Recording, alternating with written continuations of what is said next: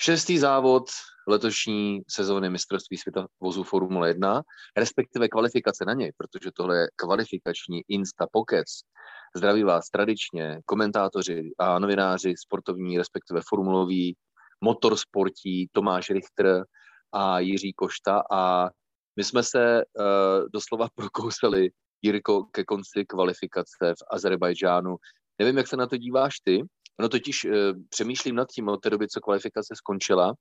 Pro mě z poza komentátorského mikrofonu to bylo trošku náročnější v tom smyslu, že uh, často přerušená kvalifikace, byť ano, v důsledku bouraček, takže to pro lidi mohlo být třeba, nebo pro některé zajímavé, ale mně přišla hodně rozkouskovaná a tím pádem ne tak třeba zajímavá jako obyčejně, protože jsme přišli o závěry Q2, Q3, ale e, obecně si lidi e, kvalifikaci v Paku pochvalují jako vzrušující, zajímavou a nepředvídatelnou. Rozhodně já, já mám také smíšené pocity, nevím úplně, co si o tom myslet, protože na jednu stranu super, že bylo drama, že se něco dělo, na druhou stranu přesně, jak říkáš, ukončená Q2, Q3 předčasně a my tak nemůžeme vědět, jak jsou na tom jednotlivé týmy, jednotliví jezdci, což je na druhou stranu dobře s ohledem na závod, ale je to takové, ne, úplně mi to není pochutí, musím říct, no, přímě, protože přesně já jsem to úplně čekal, v té, jak už to skončilo takhle v té Q2, že vypadl Daniel Ricciardo po nehodě a zastavili se časy, nebo pokusy se zrušily, tak jsem si říkal úplně, tak to bude to samé i v té Q3, že už jsou jestli takový rozhození a ono se to potvrdilo. Takže opět po několikáté letos uh, Max Verstappen obrovská smula v kvalifikaci a naopak z toho těžil Lewis Hamilton, který k tomu přišel jako slepý gouslím. Ale víš co, to je uh, hrozně zajímavé, že uh, borci, piloti jsou hrozně překvapení tím, co se děje v Baku v závěru kvalifikace a přitom, jak říkáš, se to dá spíše předpokládat, než ne, takže je to zase podle mého názoru faktor, se kterým je potřeba počítat. Ale uh, druhý uh, závodní víkend, uh, rozbité Ferrari, červené vlajky a Charles Leclerc na pole position, tak se z toho začíná stávat takový zvyk, byť tentokrát není bourané Leclercovo Ferrari, takže máme Jirko daleko větší šanci, že se Leclerc konečně uráčí dostavit na start a na své pole position. Ferrari Masterplan zabral tentokrát. Ale ne, tam samozřejmě a pokud jste měli možnost sledovat, tak to bylo dáno tím, eh, co jste viděli, že prostě naboural Yuki Tsunoda a Carlos Sainz se tak nějak lekl, takže ne, eh, přebrzdil pneumatiku přední pravou a skončil v hodinách, ještě si rozbil přední přítlačné křídlo a trošku zadní část monopostu, ale tohle je věc, která se může stát každému, protože naopak Carlos zareagoval ještě dobře, mohl to poslat zadu do Cunody a to by byla nehezká nehoda, takže dopadlo to tentokrát zase dobře pro Ferrari. A já jsem si říkal, když eh, vyjížděl Charles právě k posledním pokusům v Q3 na trať, tak byl úplně jako první na trati, jak jsem si říkal, tak nemusí to rozbít, ale stačí, když udělá někde žluté vlajky, že nedobrzdí právě třeba v 15 a má pole position taktéž.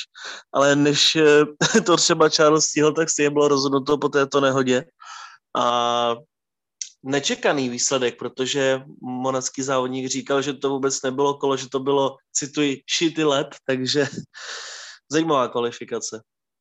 No, ale eh, v mnoha ohledech, protože já nechci abychom zdržovali posluchače zas příliš, jo? protože eh, tyhle instapokeci, výsledky se dají dočíst dneska všude na internetu.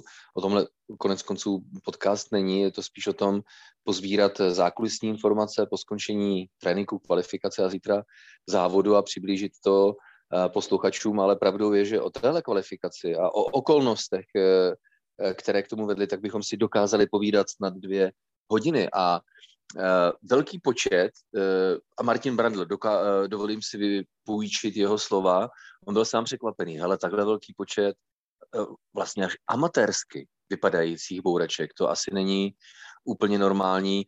No, Jenom připomeneme posluchačům, že ve Formule 1 se brzdí ne klasickým způsobem, že pilot ovládá pedál a ten vygeneruje nějakou sílu a ta je aplikována na Eh, na brzdy, ať už na přední nebo zadní nápravě, právě s ohledem na to, že eh, pilot pouze eh, skrze systém brake by wire vydává ano, přes pedál, signály počítačům, které pak eh, to všechno vyrovnávají s kinetickým motor generátorem. A Martin Bradl, to by zkušený, nejenom zkušený člověk, ale hlavně člověk, eh, který má přístup k zákulisním informacím, tak eh, se pozastavil nad tím, že řada pilotů bourala tak říkajíc amatérským způsobem a obvinuje právě break-by-wire systém, že ti, kteří bourali takhle nečekaně, takže třeba nebyl, nemuseli být úplně stoprocentně na vině. Na straně druhé, Jirko, Fernando Alonso a někteří další se rozlobili nad tím, že Max Verstappen, když už si použil tohle slovo, tak to označil za šity kvalifikaci. Ale Fernando Alonso se zlobil nad tím, že tahle amatérština nepřichází v úvahu a že ti, kteří zapříčiní červené vlajky, například Yuki Tsunoda v samotném závěru, tak by jim nemělo zůstat eh, původní místo. Yuki, Yuki Tsunoda pokazil mnoha lidem kvalifikaci a stejně zítra odstartuje z poměrně velmi solidního eh, sedmého místa. Takže uh, hodně uh, zajímavé kontroverze kolem velkého počtu bouraček a zase oživeného tématu, že ten, kdo zaviní a ovlivní ostatní, tak by měl nějakým způsobem pikat. Co ty si o tom myslíš? Ještě se trošku vrátím k tomu systému Break by Wire, který máme ve Formule 1 už od sezóny 2014, takže to bych úplně nevinil, to si myslím, že vůbec eh, není ten důvod, ale prostě to tak nabízí se trať v Baku, tak to je prostě tradičně, tam máme hodně nehod při Formule 1 i ve Formule 2, takže to dáno spíše konfigurací trati, protože skutečně před 15. zatáčkou je to hodně ošemetné. A i na simulátoru to mě obecně dělalo vždycky největší problém, právě tato zatáčka. Tam pravidelně poškodíš pravý přední endplate jako nic, ne utrhne školo. A jinak tedy ke komentáři Fernanda Alonza ohledně Park Fermé. Já s tím také souhlasím, už loni vyvstaly takové otázky, když Max Verstappen při nájezdu na startovní rošt boural, tehdy v Maďarsku a měnilo se tam rychle celé zavěšení, kolo, pneumatika se měnila, přední přítlačné křídlo a všechno bylo OK. A přitom už tehdy byly přesně ty otázky, a co když by dali Maxovi jiné křídlo, jiné jinou pneumatiku, neprobržděnou například a tak dále. Takže tohle je skutečně velké, velká nevýhoda a můžou to lidi dělat záměrně. Další věc, která mě osobně překvapuje, je, že určitě víte, takový, taková ikonická věc ve Formuli 1, že po závodě se balí na pneumatiky nečistoty, aby se nazbíraly jednotlivé gramy, aby nebyla náhodou formule pod váhou. Ale zajímavé je, že jakmile se nabourá monopost, tak uh, nikdy pod váhou není. Takže tam se také dá hodně s tím čarovat a vymýšlet hodně věcí. A asi tohle ty problémy a incidenty zase přispějí k tomu, že budeme mít dost možná nějakou úpravu pravidel v budoucnosti. No, těžko říct, protože takzvaná pravidla Park Ferme, která zavedl bohužel uh, zesnulý uh, prezident, bývalý prezident Mezinárodní automobile federace Max Mosley, který se zasadil o to, aby auto, které jede kvalifikaci a dokončí kvalifikaci, bylo co do konfigurace naprosto shodné s tím, které je na startu velké ceny. No ale když takhle rozmlátíš auto jako Yuki Tsunoda, eh, on, on je zrovna nejvýše postavený ze všech pilotů, kteří bourali, ale Daniel Ricciardo je 13. Takže eh, bez ohledu na to, jak moc auto rozbiješ, tak de facto můžeš postavit nové a stejně startovat z pozice, kterou si zvěl předtím, než si boural. Takže eh, je to téma, na které také naráží Fernando Alonso. Přece není možné, že když si rozbiješ my ostatní, které, kterým nám byla sebrána šance zajet rychlé kolo, tak se musíme smířit s tím, co máme. Na auto nesmíme sáhnout mezi koncem kvalifikace a začátkem závodu. A ten, kdo to všechno způsobil, tak eh, když to malinko já teďka svými slovy přeženu, tak si může postavit z brusu nové auto v případě Yukiho Tsunody a Alfa Tauri a pořád bude startovat sedmý, což Jirko si myslím, že když se na to podíváme i z jeho perspektivy, tedy z perspektivy Fernanda Alonza, tak má do jisté míry pravdu. Určitě a to je to samé, jak říkám s těmi pneumatikami, protože přesně může se stát, že si jezdec brzdí svoji sadu, samozřejmě v Q3 na to úplně pravidla nepamatují. Tam máme sadu, která nehraje roli pro závod většinou, ale když se tohle stane v Q2, přesně jako se to stalo Ricardovi, a byla by to zrovna ta sada, na kterou se pomyslně kvalifikoval pro závod, tak eh, co s tím zkrátka? Tohle to jsou takové věci, které bych chtěl nějakým způsobem ošetřit a asi se předpokládalo, že nikdo nebude chtít bourat záměrně, jako když víme, že jsou tady rozpočtové stropy a tak podobně. Ale v určitý moment eh, tohleto může rozhodovat o vítězi potenciálně o umístění v poháru konstruktérů, což přesně kdyby neměl Charles poškozenou minule na svých řídel, tak eh, dost možná by Ferrari vyhrálo a mělo by to velký vliv. Takže je to něco, co by se mělo řešit zkrátka, no, nějakým způsobem, nebo... ale je, nedá se to podle mě, klasicky ve Formule 1 nikdy nebudou spokojeni všichni, protože zase se najde něco, co někomu bude vadit. Uh, Jirko, a ty říkáš, že by se to mělo řešit. Já si myslím, že se to vyřeší uh, během dalších dvou týdnů, protože po velké ceně Francie na Paul Ricard si na tyhle problémy uh, už nikdo nespomene, protože je to zkrátka Baku a jak říkáš, já rozhodně si nemyslím, že by někdo boural schválně, že by v tomto ohledu taktizoval. Zkrátka kluci jsou trošku nadržení, lidově řečeno, a zkrátka to nedávají a nedávají to mladíci typu eh, Yuki Tsunoda a nedávají to ani mazáci typu Daniel Ricciardo a budou mít pravdu ti, kteří řeknou, že ve výsledku to prostě k eh, závodění a velkým cenám patří. Ale možná některým přijde tohle povídání uchylné, ale to je prostě Formule, eh, Formule 1 a to k Formule 1 patří. Ale já bych otevřel, Jirko, ještě, abychom tedy přiblížili posluchačům to důležité a zajímavé, tak já jsem přesvědčen, že eh, kdyby se Red Bullu povedlo dosáhnout na to, na co papírově podle mého názoru celkem bez problémů měli a než došlo k přerušení kvalifikace v samotném závěru, tak měl Max Verstappen eh, první i druhý nejrychlejší sektor pro sebe, takže byl na cestě eh, za pole position, ale kdyby Max Verstappen a Red Bull startovali v neděli v Baku s pole position, no tak by to bylo jedno nudné procesí, protože co do závodní rychlosti na tom jsou podobně s Mercedesem a Max Verstappen, pokud by nenastaly problémy typu chyby, technické problémy, tak by zkrátka ujel. Ale tím, že máme úžasnou konstelaci na startu závodu, čtyři různí konstruktéři na prvních čtyřech místech, Charles Leclerc u Ferrari, u kterého očekáváme, že je na tom s výkonnostní degradací pneumatik relativně špatně, takže to nebude mít úplně jednoduché, když udrží první místo.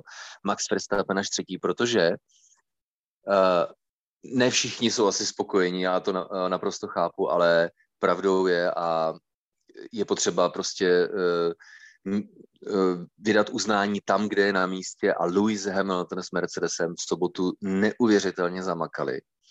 A Lewis Hamilton, ano, s pomocí týmového kolegy trošku, ale přesto Lewis Hamilton startuje druhý a řekni mi, kdo to po, já nevím, ještě před třetím tréninkem čekal. Já myslím, že to nečekal vůbec nikdo, ani Lewis Hamilton a toto Wolf to určitě neočekával vůbec letos, protože samozřejmě Mercedes nemá nejrychlejší auto. ale ne. No, Hamilton měl klasicky štěstí samozřejmě když, se to, když to bylo nejdůležitější, tak mu to vyšlo. A naopak zase Bottasovi ne, to je klasika, kterou vidíme v posledních letech pravidelně. Valtteri Bottas jako desátý, ten nestihl pořádné kolo a Lewis Hamilton taky neměl úplně čisté kolo. Reálně si myslím, že opravdu by byl tak šestý, sedmý. A. No, povídej. Eh, pardon, jenom, že eh, já bych navázal na to, co říkáš, protože to si myslím, že je hrozně klíčové. Ano, Valtteri Bottas až desátý. On, eh, Toto Wolf, šéf Mercedesu, prozradil, nebo respektive připomněl klasiku, že se piloti střídají v právu na to říct si, jestli chci do kvalifikace vyjet jako první nebo jako druhý. No a v Baku byla volba na Luise Hamiltonovi a ten si vybral, že pojede jako druhý logicky, protože chce využít slipstreamu. A právě ten mu Valtteri Bottas nabídl.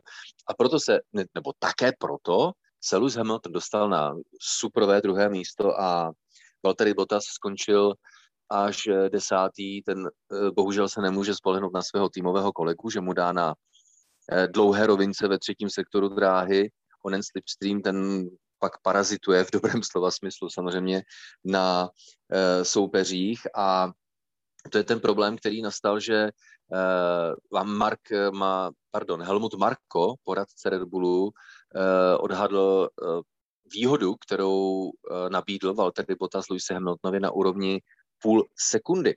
A pokud by takový slipstream Lewis Hamilton nedostal, tak by se kvalifikoval až za Sergiem Perezem, hrubým odhadem takže by startoval eh, ze šestého místa Lewis Hamilton. Takže jak říkáš, on měl na straně jedné kliku, ale na straně druhé to byla klika, která byla prostě Lewis Hamiltonovi naservírovaná, takže to není takové to pověstné štěstí, které tě plácne přes nos, protože zkrátka, eh, když se Mercedes zjevně ocitl v pomyslné krizi, což v Bahrajnu i v Monaku si myslím, že se tak dá nazývat, tak eh, Mercedes sáhl k tomu, k čemu by sáhl asi kde jaký, kde jaký tým a zasoustředil se na jednoho svého pilota, kterým je ta jednička, to je Lewis Hamilton a Valtteri Bottas zase musel pomáhat. A chudák Valtteri Bottas, bohužel pro něj, musí jako trdl, trdlo a trotl vysvětlovat novinářům, já jako přesvědčen, že s tím autem je něco špatně. No není. Eh, Valtteri Bottas nosil vodu a nedostal se ke druhému eh, pokusu a taková je realita. Není to asi ani o smůle nebo štěstí, které o smůle, kterou Valtteri Bottas má a štěstí, které by mu snad chybělo, Jirko. Jo, tak je, jako jedna věc je tohle, co ty říkáš, ale na druhou stranu, jak Slipstreamu využívalo více jezdců a stejně právě, jako by pointa toho je, co chci říct, že jakmile by se dojela kvalifikace tak, jak by měla, tak by byl Hamilton tak jako pátý, šestý, sedmý. Protože samozřejmě bylo tam hodně času a když Charles říkal, že nebyl spokojený se svým časem, tak tam bylo možné zlepšení i třeba do jedné vteřiny. A jelikož by právě Lewis Hamilton zase byl tím, kdo by měl tahat správně se nevím tedy, jestli to bylo, aby to bylo 50-50, nebo měl Bottas stát uh, obě dvě jízdy. Ale i tak by to asi nestačilo na první nebo druhou řadu. Co je důležité, jako také, že uh, s ohledem nejenom na základě analýzy zpátečních tréninků, ale i na základě toho, co říká samotný tým, a ono to v tomto případě výjimečně souhlasí, že Mercedes má výborné závodní tempo. To je právě to, že v průběhu velkých cen Formule 1 uh, existují v tomto ohledu dvě disciplíny, kvalifikační tempo a závodní tempo. Ano, v kvalifikačním tempu je na tom Mercedes hodně špatně a Lewis Hamilton měl trošku štěstí, ale v závodním tempu, které se prostě jezdí v jiném režimu, tak na tom je Mercedes ještě o chloupeček lépe než Red Bull a to znamená, že e, máme zaděláno na zajímavý závod, protože, jak říkám, vepředu Leclerc, pak druhý Hamilton a třetí Verstappen a e, díky tomu, a doufám, že se na mě fanoušci Verstappena a Red Bullu nebudou zlobit, ale e, díky tomu, že vlastně Max Verstappen až třetí, tak to položilo základ e, komplexní a já pevně věřím, že vzrušující velké ceně. Tím spíš, a to mě zajímá, jako co na to říkáš, Pierre Gasly ve druhé řadě Alfa Tauri.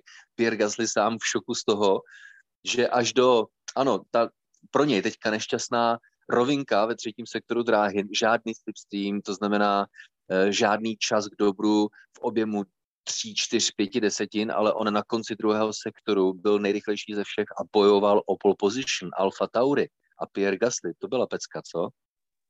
To byla pecka a tohle byla věc, kterou jsme rozhodně nikdo nečekali, protože Alfa Tauri sice jde výkonnostně nahoru a Pierre Gasly zase kouzlí, jak on to umí, ale i tak právě překvapivý výkon jeho podání a je mi teda líto, že neměl zrovna slipstream, protože to kolo mělo fantasticky rozjeté a když jsem viděl, že měl, že měl fialový první sektor, nejrychlejší první sektor, tak jsem tedy zůstal s otevřenou pusou a říkal jsem si, čím to je, že tam musí být asi někdo, kdo mu pomáhá, protože je to věc, kterou jsme nečekali, ale Alfa Tauri asi obecně nebude na tom úplně špatně, protože Yuki Tsunoda také v Q3 a přestože tedy boural potom při rychlém pokusu, tak eh, také dobrý výkon v jeho podání.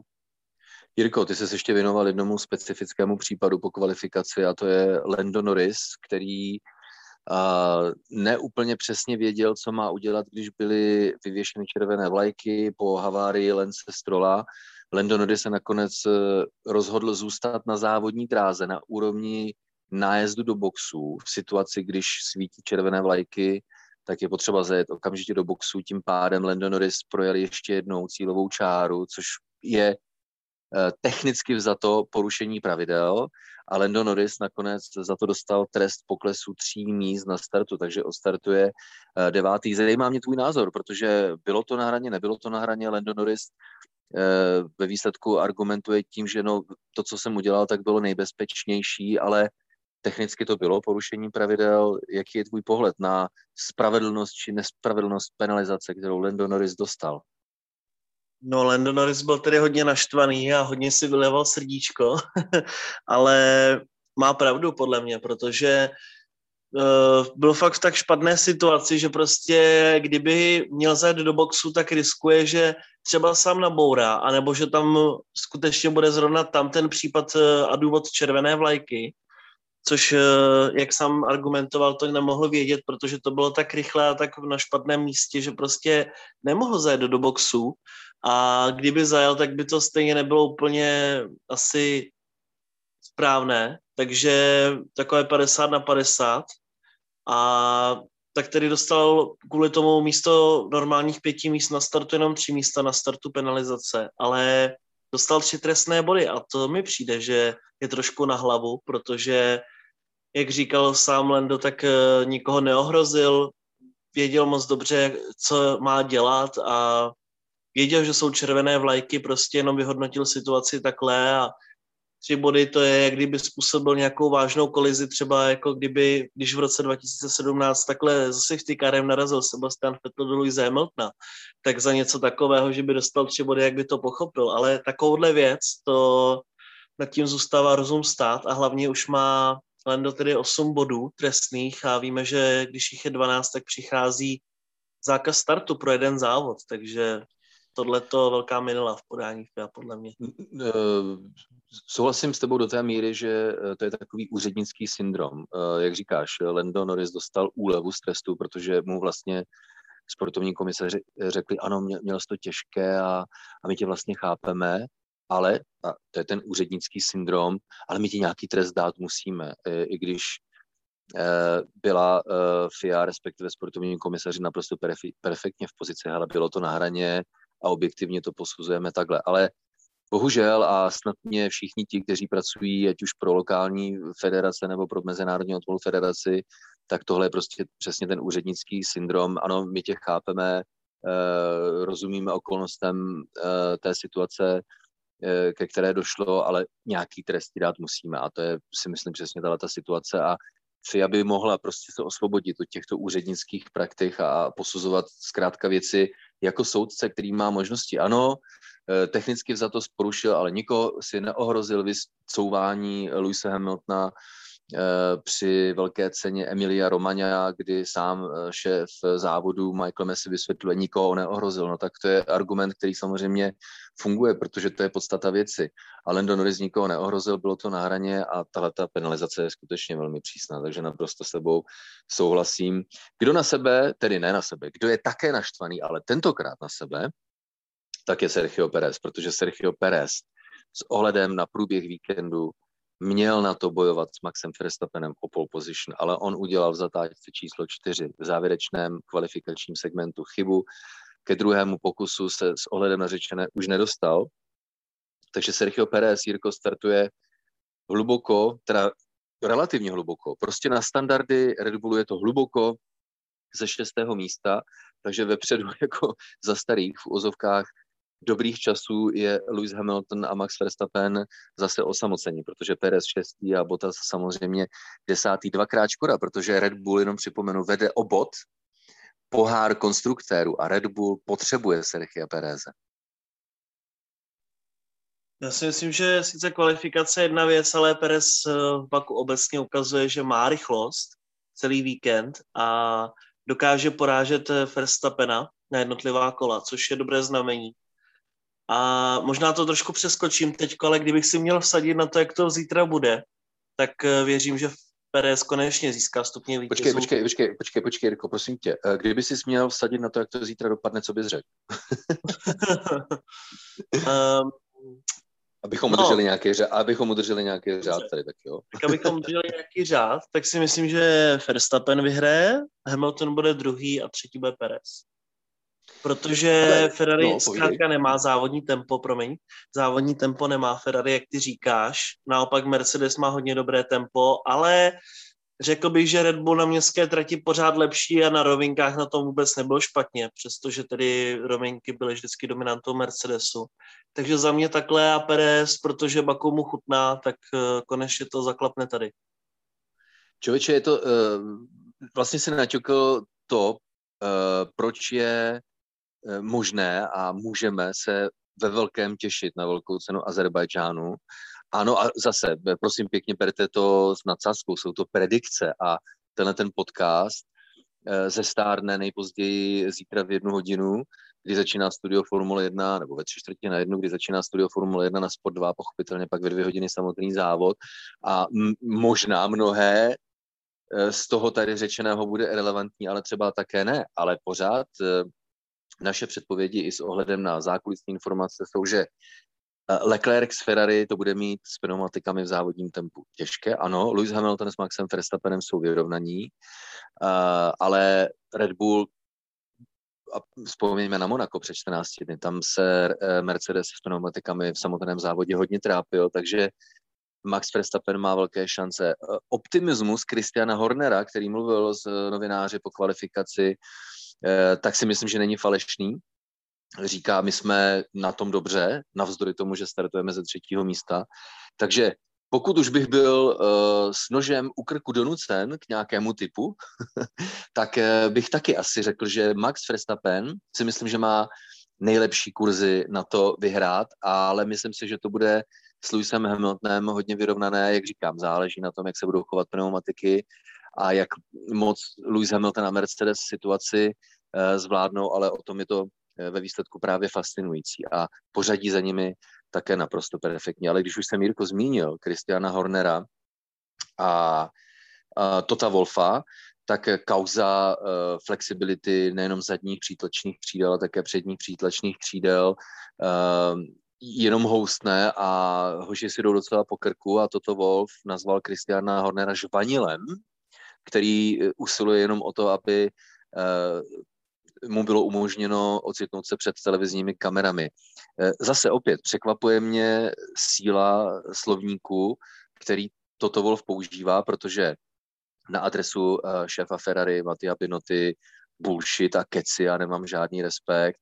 Na adresu šéfa Red Bullu Christiana Hornera je to, je to žvástal, který chce být jenom v televizi to mi přijde alespoň tedy na uh, mou starou školu jako hodně drsný slovník. Jak ty, co by o generaci mladší to vnímáš? Normální nebo ne?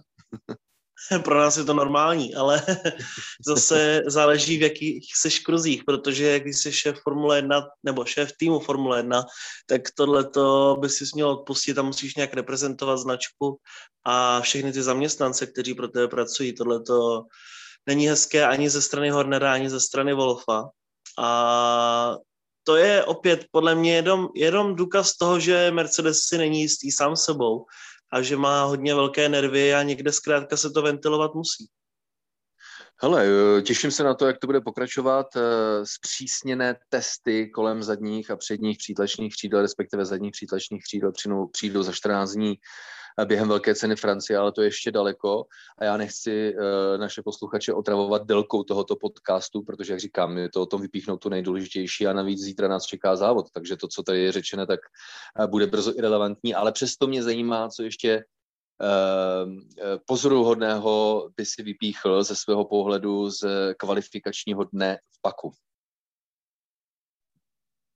No, já myslím, že jsme to hlavně probrali. Zkrátka bylo hodně nehod a máme se těš- na co těšit i v závodě, protože jak jsme viděli ve Formuli 2, tak tam uh, i během závodu nebyl problém uh, ohledně kolizí nebo vycestování mimo trati, takže tohle to může sehrát také svoji roli a řekl bych, že téměř jistá 100% jistota toho, že budeme mít zítra safety car a to nám bude také míchat hodně pořadím, takže určitě to nebude jenom o startu jako v Monaku, ale máme se na co těšit v průběhu celého závodu. A jak říkáš, není to Monako, takže to nebude kroužení, protože eh, Paku, a to, tím možná uzavřu tenhle podcast, protože je to nejtrefnější. První sektor, uh, americké závody IndyCar, pravouhlé zatáčky. Druhý sektor, uh, připomínka Monaka, myší díra, to znamená hodně úzké, absolutně nemožné předjíždět, ale závěrečný sektor Monza. Takže když to zjednoduším, tak Baku kombinace Monaka, městského závodu a Monzy, eh, kombinace eh, v obou extrémech. A to si myslím, že je samo o sobě důvodem, proč si těšit na velkou cenu Azerbajdžánu, která nám v loňském roce moc chyběla. Takže za nás, eh, za Tomáše Richtera a Jirku Koštu vám moc přejeme, abyste si závod užili a po něm eh, se pochopitelně zase v Instapokecu uslyšíme.